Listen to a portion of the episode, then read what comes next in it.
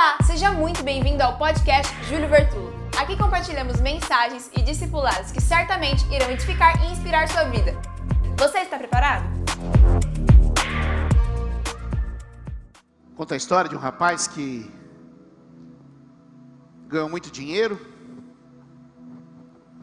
menino de apartamento, nerdzinho, ganhou dinheiro com a internet, já se sentindo realizado da vida, falou: preciso arrumar alguma coisa para me ocupar, alguma coisa para desestressar. Falou assim: vou mexer com um cavalo. Tinha grana, comprou uma chácara, montou um pequeno aras e procurou o melhor curso de criação de cavalo do mundo. Encontrou num rancho no Texas o melhor curso de criação de cavalo do mundo. E lá foi ele. Se apresenta para o primeiro dia de curso, junto com toda a turma reunida.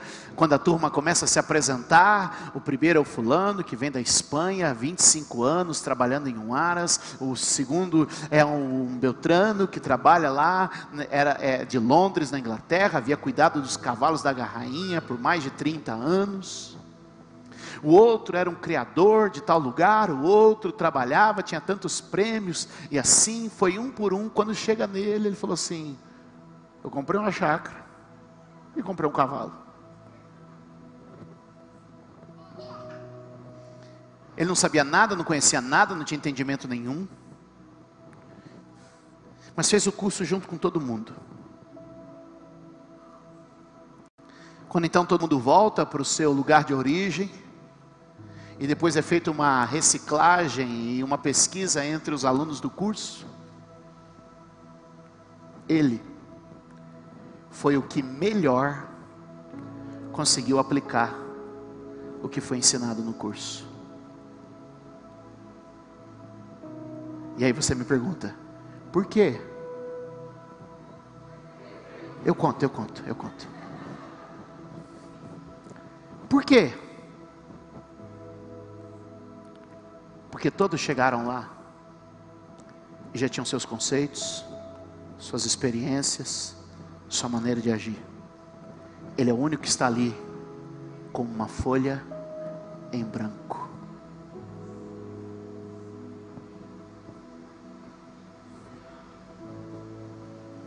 Que eu e você, todos os dias que atravessarmos essas portas, deixemos de fora tudo que somos, deixemos de fora tudo que temos, deixemos de fora os títulos, deixemos de fora a posição, deixemos de fora a ciência e a experiência, e que ao chegarmos aqui, a cada culto, possa ser eu e possa ser você uma folha em branco para que Deus possa escrever uma nova mensagem, uma folha em branco para que Deus possa escrever algo novo, uma folha em branco para que Deus possa registrar a sua vontade e a gente sair daqui e quem nos encontrar pelo caminho, nos encontre como Moisés, que ao entrar na presença do Senhor, saía com o seu rosto brilhando, saía com o seu rosto reluzente, e alguém vai parar e vai olhar para você ali no Habibs hoje e vai dizer o seguinte: porque seu rosto está brilhando. E alguém vai olhar para você amanhã, ah, entrando no trem, de repente alguém vai te encarar, sentado no banco da frente, e vai dizer assim: porque o teu rosto está brilhando aleluia. E quando você chegar no trabalho amanhã, e alguém vai chegar, se passou alguma coisa no rosto, está estranho, está com uma luz diferente, e eu quero dizer que você estará sendo como Moisés, só que a luz de Moisés era uma luz que desvanecia, e a glória que Deus está revelando para a igreja é uma glória que permanece, e eu quero que hoje, para a glória gente entra aqui como uma folha em branco, onde Deus pode escrever a sua vontade e que a gente possa fazer cair por terra tudo que nos torna resistentes à palavra e à voz de Deus nesta noite. Eu vejo que Deus queria falar em Siló, mas em Siló só havia um menino deitado perto da arca, só havia um menino de ouvidos atentos para escutar o que Deus tinha para dizer. Por isso está escrito sete vezes no Apocalipse: quem tem ouvidos para ouvir, Quem tem ouvidos para ouvir, bora ouvir a Deus, gente. Bora mergulhar na presença de Deus. Bora sair dessa liturgia fria e começar a viver experiência profunda com a palavra, com a revelação e com a ministração do Senhor. Bora parar de viver um culto litúrgico, ritualístico, que o que faz é apenas esfriar as pessoas e afastá-las de Deus.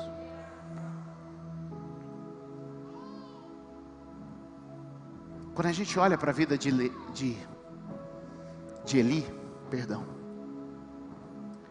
Quando a gente olha para a vida de Eli, quem está comigo? Olhando para a vida de Eli, a gente sabe que a vida de Eli não era perfeita. E Samuel sabia que a vida de Eli não era perfeita.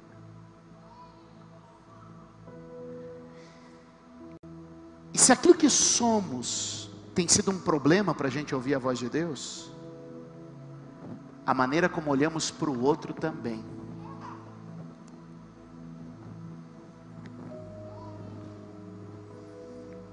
Vou repetir.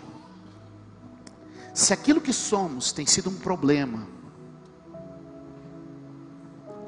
para a gente ouvir a voz de Deus, a maneira como a gente enxerga o outro também é. Como assim? Olhe para mim. Ele tinha defeito? Um montão. A família de Eli tinha problema? Um montão. Quem está comigo? Mas deixa eu te falar um negócio. Mesmo a família de Eli tendo problema e defeito, ainda havia nele, ainda havia nele algo da presença de Deus. Todo errado foi Eli que deu a palavra, que corou a esterilidade de Ana e que trouxe Samuel ao mundo. Todo errado foi Eli que tinha um pouco de ciência e conhecimento para dizer: meu filho, quando você ouvir essa voz de novo, faz assim, fala com Deus, porque é Deus te chamando. Que, que eu quero te dizer com isso? Que às vezes nós não estamos ouvindo a Deus, porque nós estamos olhando para o defeito do outro, para as rachaduras e para os lascados dos outros. E aí a gente começa a se tornar resistente com a igreja, porque a gente fica olhando para as pessoas da igreja, esperando delas perfeição. E uma coisa eu quero te dizer: as pessoas da igreja não são perfeitas. O pastor que está pregando não é perfeito. Os obreiros que te atendem não são perfeitos. O pessoal da música não é perfeito. O pessoal que serve não é perfeito. Esta não é uma igreja perfeita, mas é nosso empenho fazer dela uma igreja saudável. Perfeito a gente não é, mas a gente é saudável e resolvido dentro dos nossos problemas. Mesmo sabendo que a vida de Eli não era perfeita, Eli continuava sendo uma fonte de Deus para a vida de Samuel. E eu vim aqui hoje dizer para você: teu irmão ao teu lado não é perfeito, mas ele tem algo de Deus para a sua vida. A igreja é formada de gente imperfeita mas a igreja continua sendo o lugar onde Deus revela a sua vontade e o seu querer. Portanto, tem gente me assistindo agora e aproveitando dos cultos online, e não é porque você não pode vir, mas porque você cansou da igreja e Deus já te enxergou aí e te disse: "A minha igreja não é perfeita, mas é um lugar de saúde. A minha igreja não é perfeita, mas é o lugar onde eu me revelo. A minha igreja não é perfeita, mas é o lugar onde eu reúno os imperfeitos para uma obra perfeita que eu tenho para fazer.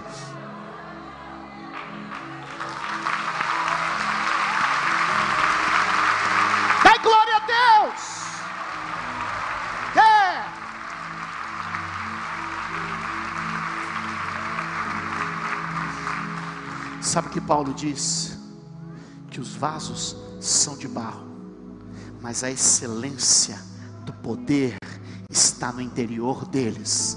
Se você olhar a superfície, você vê as rachaduras. Se você olhar a superfície, você vê os defeitos do vaso de barro. Mas se você olhar a essência, você vai perceber a excelência do poder de Deus. Aprove a Deus, 2 Coríntios 4, 7. Aprove a Deus derramar a excelência do seu poder em vasos de barro. Não espere dos homens o que os homens não são. Eles não são perfeitos, são vasos de barro na mão de um oleiro, mas o poder de Deus dentro de um homem imperfeito, aleluia, é manifestado na Sua palavra e no seu poder. Por que, que a visão era rara? Por que, que o espírito não tinha liberdade?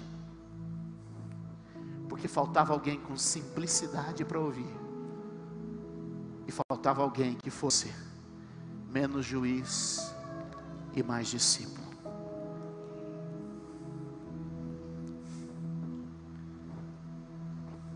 Essa semana eu postei uma foto minha, bem garoto, com um pastor famoso. Quem viu essa foto? Alguém viu essa foto? Muita gente viu. E esse pastor famoso hoje tem muita gente que critica as posições dele. E algumas coisas que ele fala, a maneira como ele se expressa.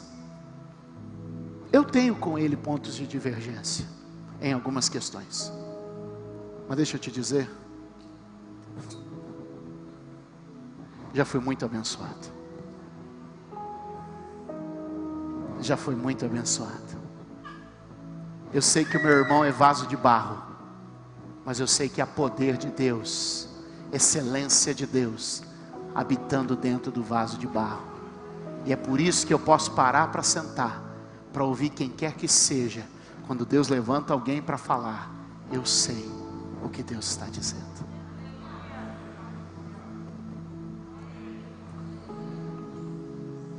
Eu quero que você aprenda mais uma com Samuel. Se você descer comigo para 1 Samuel capítulo de número 3, verso de número 19 ao verso de número 21. Diz assim o texto: Enquanto Samuel crescia, é lindo isso, né? 1 Samuel 3,19: Enquanto Samuel crescia, o Senhor estava com ele e fazia com que todas as suas palavras se cumprissem.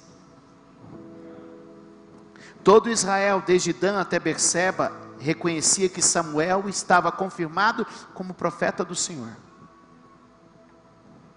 O Senhor continuou aparecendo em Siló, onde havia se revelado a Samuel por meio de sua Sabe o que me encanta nesse texto?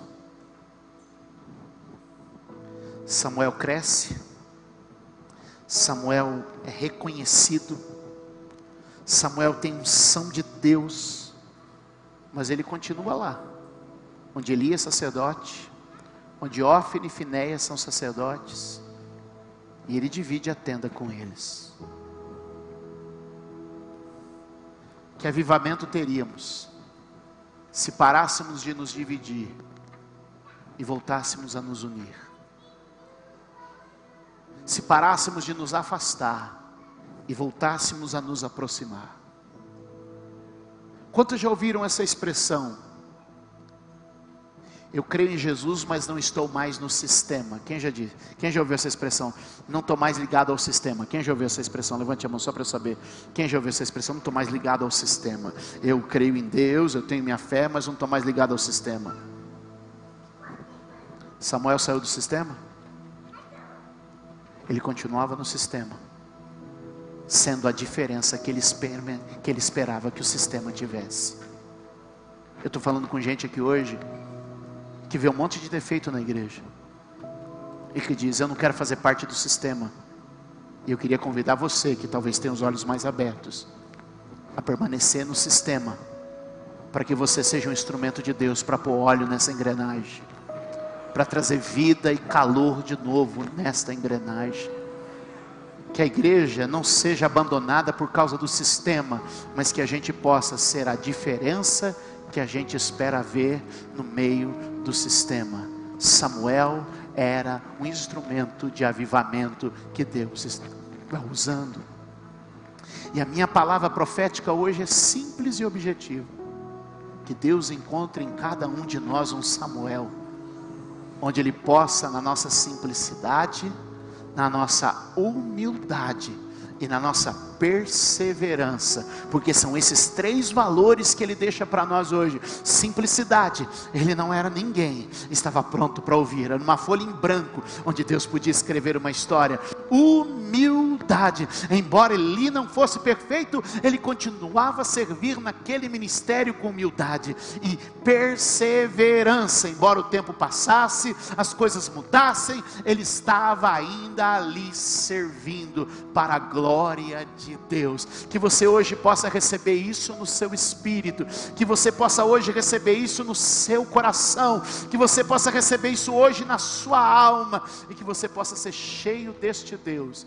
Que este domingo não seja mais um dia litúrgico, mais um ritual vazio, que não seja mais uma religião morta e fria, mas que seja nesta noite um tempo de experiência, de profundidade na presença do Senhor. É curioso que Deus se revela ao menino, porque Jesus disse: aquele que não se fizer como uma criança, não herdará o reino de Deus. Qual o conselho que eu dou para você hoje? Pegue a sua Bíblia. Primeira carta do apóstolo Pedro capítulo de número 2. Tem alguém comigo aqui?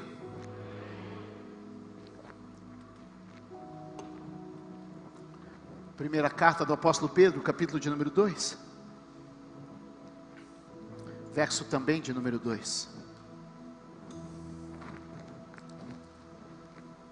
Qual é o conselho que ele nos deixa hoje? E o que deveria ser a nossa vida aqui hoje? Como crianças recém-nascidas. Como crianças recém-nascidas.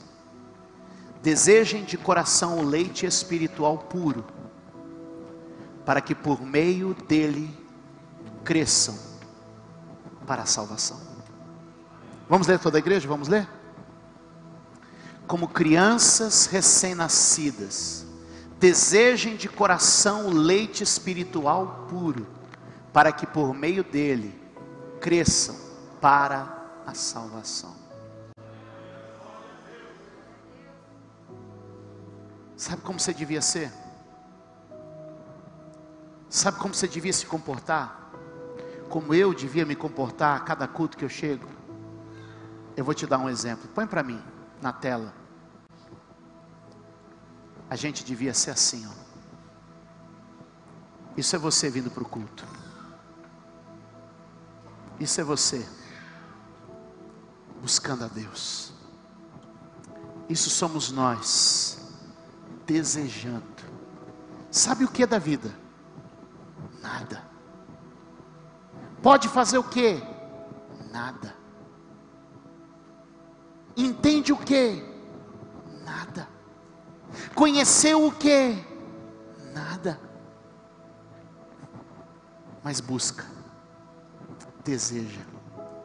E o meu desejo é chegar aqui a cada culto, chegar aqui a cada reunião, e eu queria ser igual essa criança, procurando o peito da mãe.